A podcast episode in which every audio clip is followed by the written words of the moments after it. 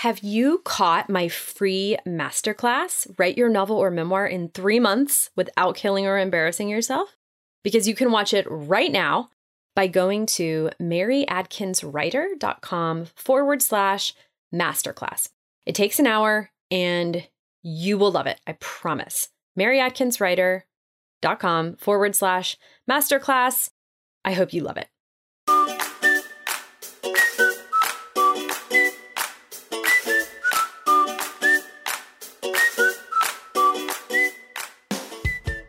Welcome to the First Draft Club, a podcast to help you write your book with joy, clarity, and maybe a few coffee stains.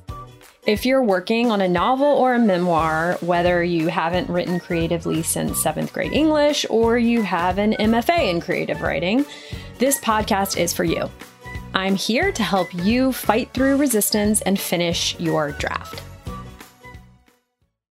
If you are here listening to this podcast, I am guessing that you have a book in you, or you have a book that you are working on, um, or you have a book that you are toying with.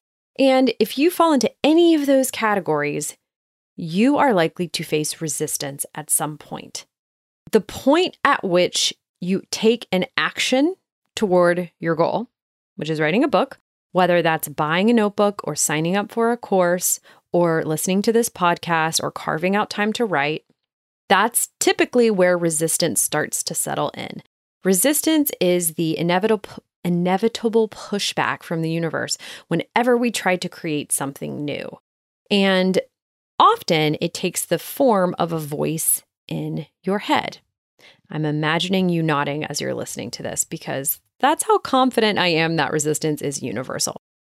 What kinds of things does resistance say to you? I will tell you some of the things it says to me.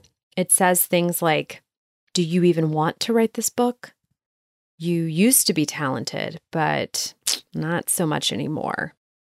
Why work on something so big when you don't know if it'll get published? You realize that this could be a total waste of time, right?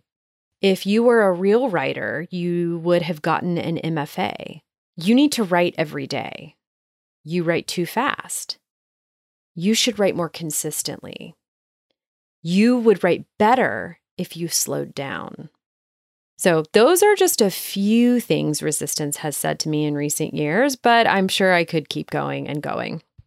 Whenever you're working on a creative project, especially something as big and interesting as a, as a novel or memoir, resistance is likely to sneak in and rear its head. But here's the truth, and I, I really mean the truth. There is no right way to feel when you're writing a book.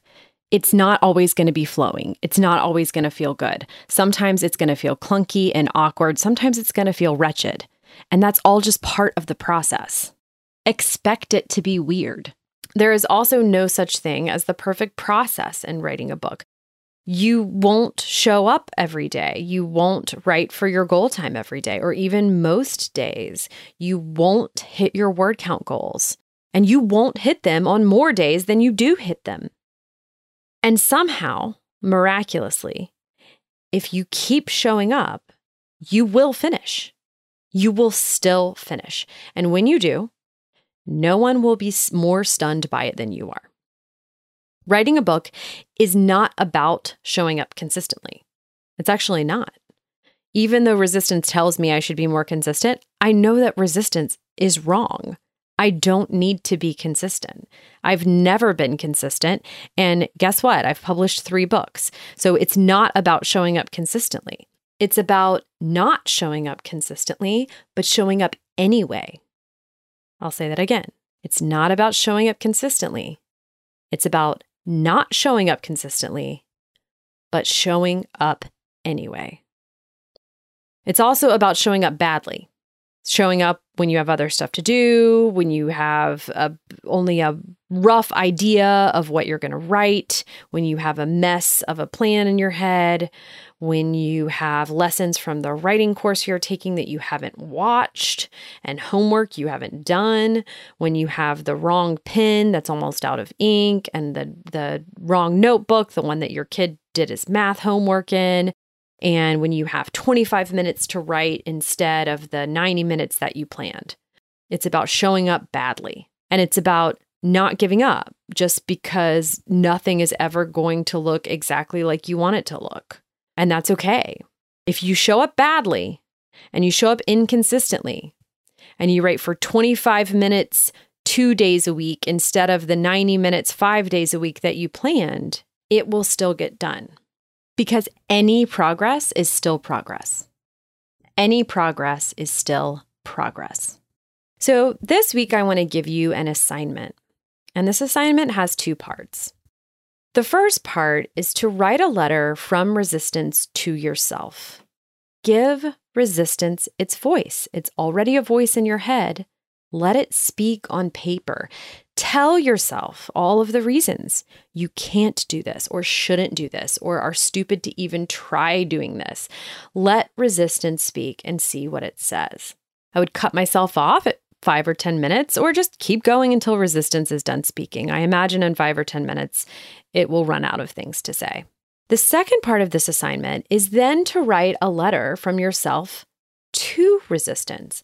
And in this letter, you're going to tell it where you will be in a year, where you will be a year from today.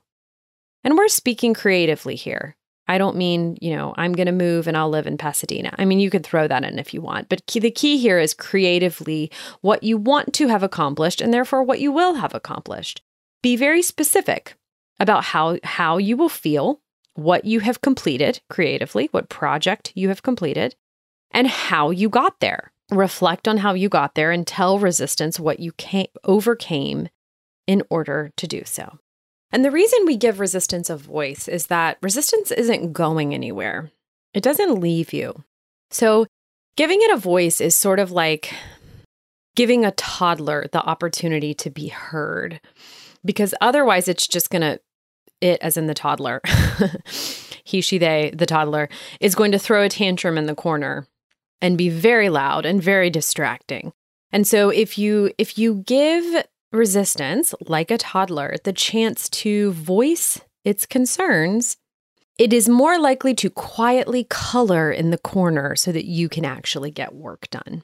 Writing this letter from resistance to yourself also sets you up to be able to write an effective letter back to it in which you are making your best arguments for why you will succeed.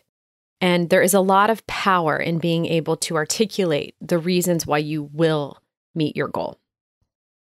So, to encourage you this week, I am going to upload some writing that I did in 14 minutes badly to give you a sense of what it's like to write in 14 minutes badly, just how much you can get done and just how little you can get done, and that it's okay. So you're going to go to 14 spelled out F O U R T E E N dot maryadkinswriter.com and you can get a screenshot of the 14 minutes of bad writing that I did. Happy writing this week. Thanks for listening. I'll see you next week.